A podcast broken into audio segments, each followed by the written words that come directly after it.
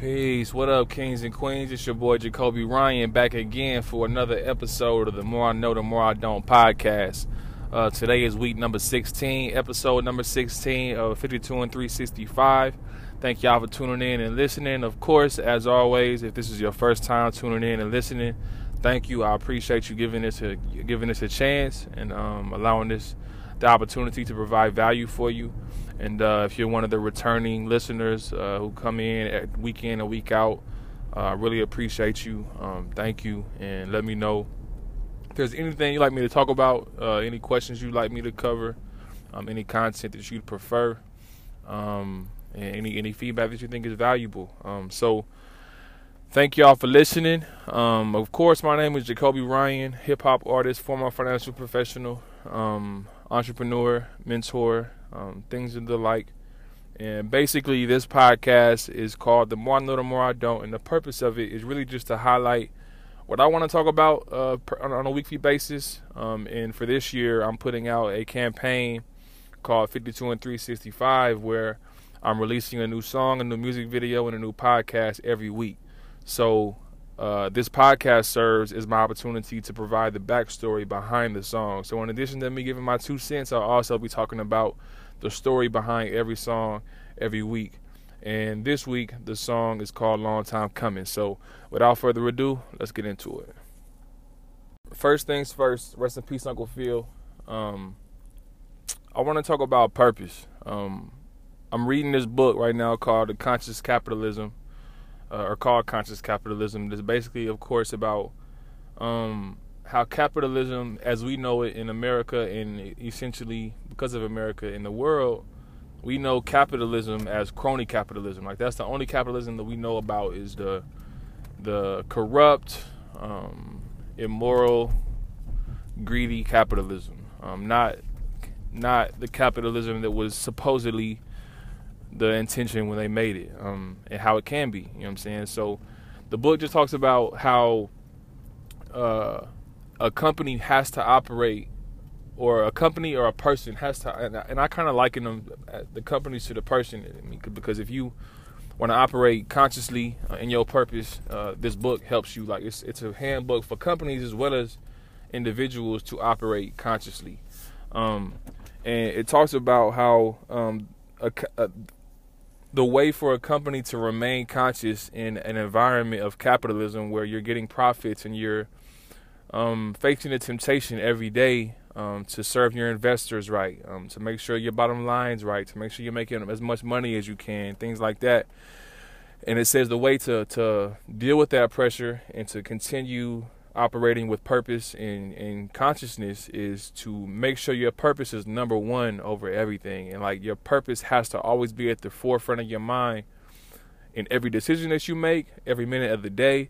Like purpose has to dominate your mind so that every decision that you make falls in line with the purpose as opposed to falling in line or being distracted by falling in line with profit or um, whatever uh, ulterior motive or personal motive that that individual has as opposed to what's best for every stakeholder because some of the tenets it talks about with a conscious company is the first one is purpose like it has a purpose and the purpose is like the driving force for every decision that it makes and then it says um, it provides value, maximum value for every stakeholder. Now, in a company, uh, you have stakeholders and you have shareholders. Um, a stakeholder is somebody who is affected by the company. So, literally everybody. So, a stakeholder is the customer, a stakeholder is the community, a stakeholder is the investors, a stakeholder is the team members, the employees.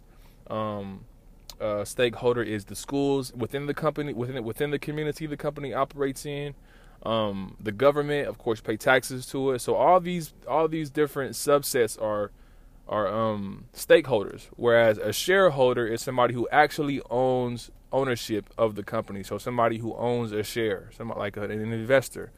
Um, so state it, says it doesn't say ca- conscious capitalism operates to maximize the value of shareholders. It says conscious capitalist companies operate to maximize the value of all of its stakeholders. So, its community, its employees, its customers, its investors. When you when you maximize value for everybody involved, suppliers as well.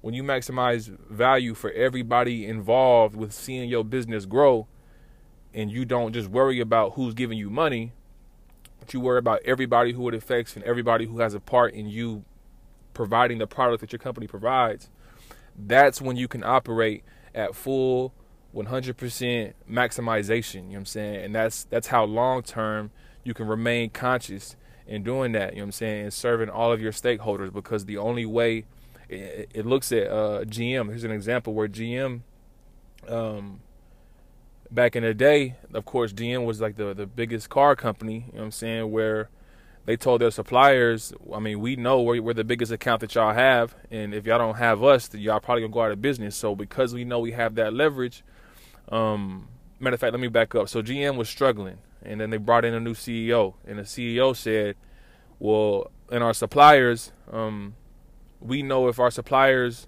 don't have our account, they're probably gonna go out of business. So we're gonna leverage that." by saying we're only going to pay you a certain amount for shipping or for for the supplying for the parts that y'all supply to us. Um, so like say the suppliers were charging him a hundred per unit, and he was like, "I know y'all need us, so I'm not paying that shit y'all asking for. I'm paying forty, and if y'all don't like it, y'all can be up out because we know y'all can go out of business, so y'all got to stay with us."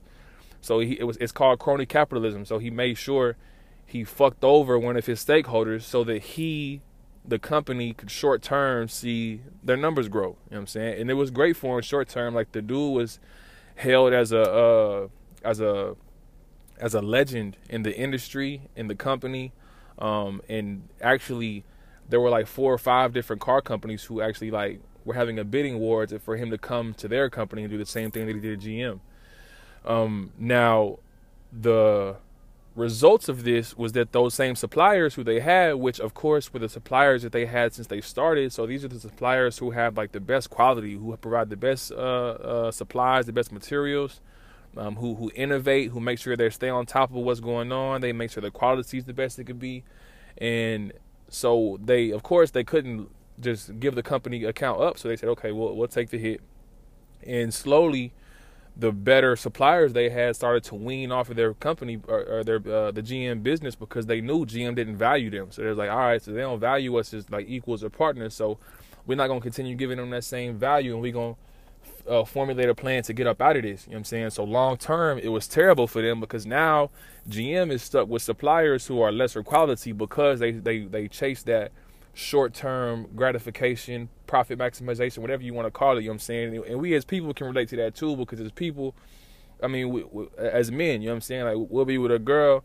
and we know the girl um, uh, is all down for us, who who who 100% has our best interests in mind, and who who looking out for us, and who stays on our ass to make sure we being the best that we can be.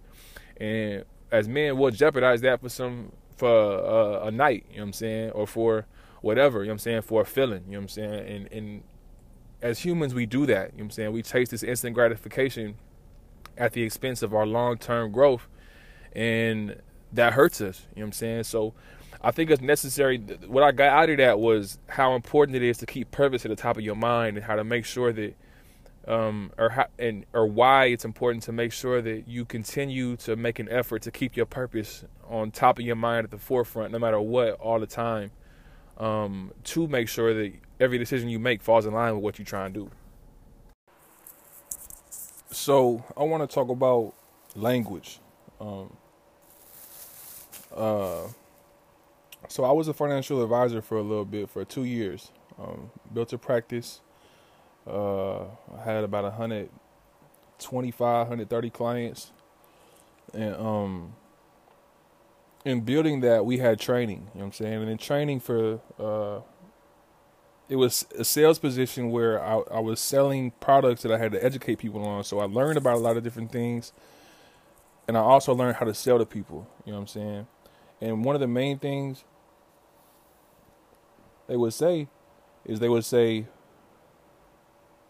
language matters the language you use matters use the right language and the importance of that is, is very valuable. You know what I'm saying? Like to, to know about, uh, because when we talk to each other, and now firstly, let me, let me establish like it's important for us to say our verbiage matters, not our language matters. Because I, I thought about it and like I thought about all the all the Hispanic homies I had and all the all the uh, Middle Eastern homies I had and Asian homies I had who were in those same classes who were hearing them saying the same thing. You know what I'm saying? And I, I, I point them out, Native American homies. You know what I'm saying? Like just homies who speak different languages. Um, because when you say that, that can somewhat be possibly discomforting to people, you know what I'm saying? Or, or, or not even that, but alienating, you know what I'm saying? Or disenfranchising. And as, as minuscule as that, that may seem to somebody who only speaks one language, like me, or most Americans, um, and we don't have the, the knowledge of, of more than one language, uh, it's important for us to focus on using the right words when we talk to each other because it's our responsibility to get out the right message. Like if somebody takes something the wrong way, yeah, that's on them. But it's your responsibility to give them the best opportunity to get the right message. So uh, when we say like like you have to use the right language, you know what I'm saying? That's not the real concept we're trying to get across. We're trying to get across you have to use the right words, the right verbiage, you know what I'm saying? Um, the right vernacular. So in in in addition, um, what I thought was valuable about that was when we have conversations with each other, um, it's important for us to use the right words and like think about the message we're trying to get across and do that articulately, um, so that we can avoid miscommunication um, as much as possible. Because we can't be lazy in the way we talk, and then be mad when somebody gets the wrong message or gets it the wrong way or receives it the wrong way. You know what I'm saying? Like you got to give it the best way for you to be able to be like, all right, it's your responsibility to get it. Like, I, I did all I can to, for you to get the right message. If you don't get it, I can't help. You know what I'm saying? But I think it's our responsibility in communication in any conversation as talkers, as givers, whatever you want to call it. We have to fully give 100% the best quality in order for us to expect them to receive 100% quality, best quality at the highest level um, all that. So I just think it's, it's to get out of this. It's it's important to respect other people's realities and our reality, even when it's uncomfortable for us to, and we have to change shit. And also, it's important for us to, when we have conversations, to focus on what we're trying to say and ask ourselves and really formulate what we're trying to say and do it the best way. And and we're not going to all the time. Like I don't all the time. Like and I I try to, but I don't all the time. And when we don't, we have to be real with ourselves and be like, yo, I need to be better at communicating myself next time. How can I do that? You know what I'm saying? And then just getting on that marathon and figuring it out. You know what I'm saying? Okay, so long time coming. Um, of course, this is week 16 of uh, 52 and 365. Um, this was produced by DG Beats um, who will have a lot more on this uh, this year's release list. Um, I think this is maybe the first one of his that we got into so far. So, um, man, this is one of my favorite songs as well. Um, now I, I say right now, um, late April, early May. Now we starting to get into like joints I'm excited to put out. You know what I'm saying? Like the for the past few months, like them joints, like I, I love them. You know what I'm saying? But a lot of them are older. Um, and I, I, I wrote when I was a lot different, and uh, basically, uh, I almost ran this woman over. Um, but basically, now we're getting into songs that I'm that are a lot more recent um, that I wrote when I felt a lot more confident as an artist. So I'm excited to put these ones out. Um, but yeah, so long time coming. Um, I wrote this probably two years ago, um, maybe a year and a half ago. Um, just recorded it within the last three or four months. Um, so a couple a couple things on this one that I wanted to talk about. Uh, so on the hook, of course, uh, I got a million ways to get it. Been building one at a time. You know what I'm saying? Like where I was coming from was, of course, like we all want to do things here and now. You know what I'm saying? But for the past since 2013, I've operated out of a lot of strategy, you know what I'm saying, where I, I, did things in 2013 that I knew I had to do so that I could do things in 2020 um, the right way. You know what I'm saying? And operating that way has yielded a lot of fruits. It's, it's tested my patience a lot, and I've become a lot more patient.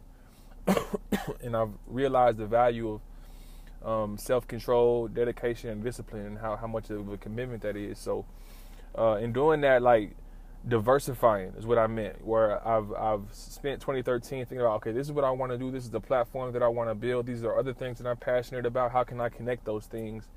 And putting the groundwork in to learn the ins and outs of these things, so that I can put them together at the right time once things come together. And um, I feel like that's starting to happen. Um, and of course, I've been waiting on the right way, the right play, the right things to say. Um, I think we can all agree, like, we all wait for the right time. We all look for the right time and look for the, the perfect time and, and want to feel like we're ready and things like that. But the truth is, that's never the case. Uh, so I wanted to include that just to talk about how, like, when we talk to ourselves, or when I talk to myself, sometimes I tell myself, all right, it's not the right time. It's not the right time. Where in reality, it's just me covering up the fact that I'm too scared to do it. Or I'm, I'm too uncomfortable to do it. Or I have too much fear. You know what I'm saying? Or I can't stand up to that fear. I think it's important to be aware of that, you know what I'm saying? But at the end of the day, when I include that in the song, um, it's really just talk about like how we have that. And, and this whole song really is about the self talk we have with, with ourselves, as far as like looking at myself and saying, "Yo, get out your own way." You know what I'm saying? Like you you see what you're saying, you know what you're thinking, you know how that's holding you back from your purpose and what you're trying to do. So let's let's let's look at how we can do that. Get up out your own way. You know what I'm saying? Um, a lot of this is just based on resilience and growth. You know what I'm saying? Where it's, it's coming from a, perspective where I've seen that perspective before I even tried to start working on my purpose, and then it's the perspective of like I'm working in my purpose, and then it's the perspective of like I'm looking back at my at, at who I've been for the past some odd years, and I see that I've traced my purpose 100%, and like I'm proud of that, and I see myself becoming what what I what I've always worked to be, and, and what I've saw as myself and um, that I haven't always been that I had to work to be. You know what I'm saying? So being able to see that has its value and just the resilience that comes with that where like it comes with suffering, it comes with struggling, it comes with doubt, it comes with discouragement, it comes with um, it's it's it's suffering just like everything else does, you know what I'm saying? So I just wanted to make sure that I encapsulated that that feeling where like we have these different perspectives in our own journeys and um just wanted to talk about how, how my experience was in that. Um, one thing I really wanted to uh, nail down and really explain was the, the line about David Stern. You know what I'm saying? Uh, so, um, in that, um, the exact line was, uh, let me see, it was some about they tried to David Stern me. Uh, I'm Iverson cornrows. I'm Kobe with the Fro Jordan and Jordans when they said no.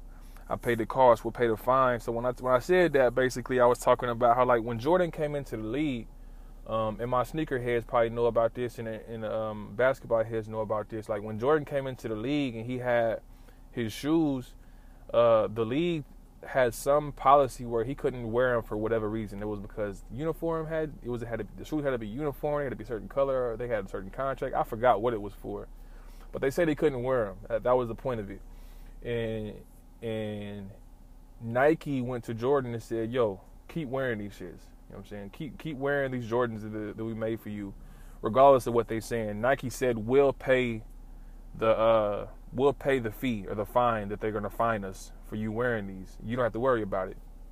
So Jordan kept wearing them, and of course the NBA fined him, which made a big PR thing. So now it's all in the press, which elevated the value of Nike even more because Nike didn't want him to wear them and of course, this uh, helped propel Jordan sneakers to a higher level. Um, I would think. I mean, I wasn't. I wasn't at this age back then, so I wouldn't be able to tell. But I would assume that it, it increased the value because of that, as well as Jordan's career. And then, of course, later on in the career, you see Jordan own take take ownership of that. You know what I'm saying of his of his shoes. Um, and then with Iverson, same thing. Like they tried to David Stern me. I'm Iverson cornrows. David Stern tried to tell Iverson like, "Yo, or she tried to tell the the the lead that they had to dress a certain way because Iverson was was being himself, wearing what he wanted to wear. You know what I'm saying, and, and being who he was. And David Stern tried to make everybody conform, and Iverson wasn't with that. You know what I'm saying. And then Kobe with the fro, uh, same thing before he um, cut his fro. Um, I felt like Kobe was very rebellious, very um, um, he maybe he wasn't this, but this is how I saw him. Where he was just like young, he was against the establishment. he just seemed different. Where he was like, "I'm, I'm a work and, and, make y'all respect me. I'm not gonna like I'm not gonna kiss y'all ass for y'all to respect me. You feel me? Um, so I rock with that. So I just wanted to explain that that line because uh, I don't want it to go over nobody's head. And then, um, of course, people want you to fail when they think you're different. Like when you when you're different, that makes them uncomfortable and like it highlights what they're not doing sometimes. Um, or and even not even that. Sometimes it just like it makes them feel guilty for not doing what they should have done or not chasing what they think they should have chased or whatever or whatever position they are in life and how they feel about it. It's never about you it's about them. Like man like I, I it's crazy. Like i've had close friends of mine who i've known my, i mean a large part of my life who have come to me directly over the past few years and said yo they told this directly to me. They was like yo i would support you more but i don't want to come off like i'm riding like i'm dick riding and like this is like more than one person. Like I, I, at least somewhere between five and ten people have told me that over the past three to four years. In those words to me, like directly to me. So it's like understand like it's not your fault. You know what I'm saying? Like and, and understand if you're different, like you're supposed to be different because you're different you're because you're showing people who are too scared to be different that it's okay to be different. You know what I'm saying? And even if they uh re- rejected at first or resisted at first. Like understand like that that's the process of innovation of technology. Like people are going to reject it. They're going to have to become used to it and kind of see what's going on and, and find their way into the reality that you're now creating for the future. Because when you operate outside of the status quo or what, what you think or what people think you should be then you you set off a whole different chain of events where the, traje- the tra- trajectory changes you know what i'm saying? Whereas you go forward people have to find a way to live in the reality that you're creating as opposed to living in the reality that they want to have that makes them comfortable as far as if they want you to be a teacher and not somebody who owns your own curriculum or owns your own business of, of education you know what i'm saying? If you if they want you to be a teacher if you're a teacher okay the, the future is easy for them because like it's like okay it's comfortable. I, I, this is normal to me. But if you change it up and you try to become a business and you sell your own curriculum or you go and consult with with, with schools and, and you go freelance, teach with classes, and now it makes them uncomfortable because now it makes them feel like for whatever reason that they're not doing enough. Um, now they have to like in the future they have to find a way to cope with this reality, and either that leads to somebody, I mean, taking somebody out or like showing that they're jealous and, and, and living in that jealousy, or they figure out how to appreciate it and inspire and be, let it inspire them and live in that reality. You know what I'm saying?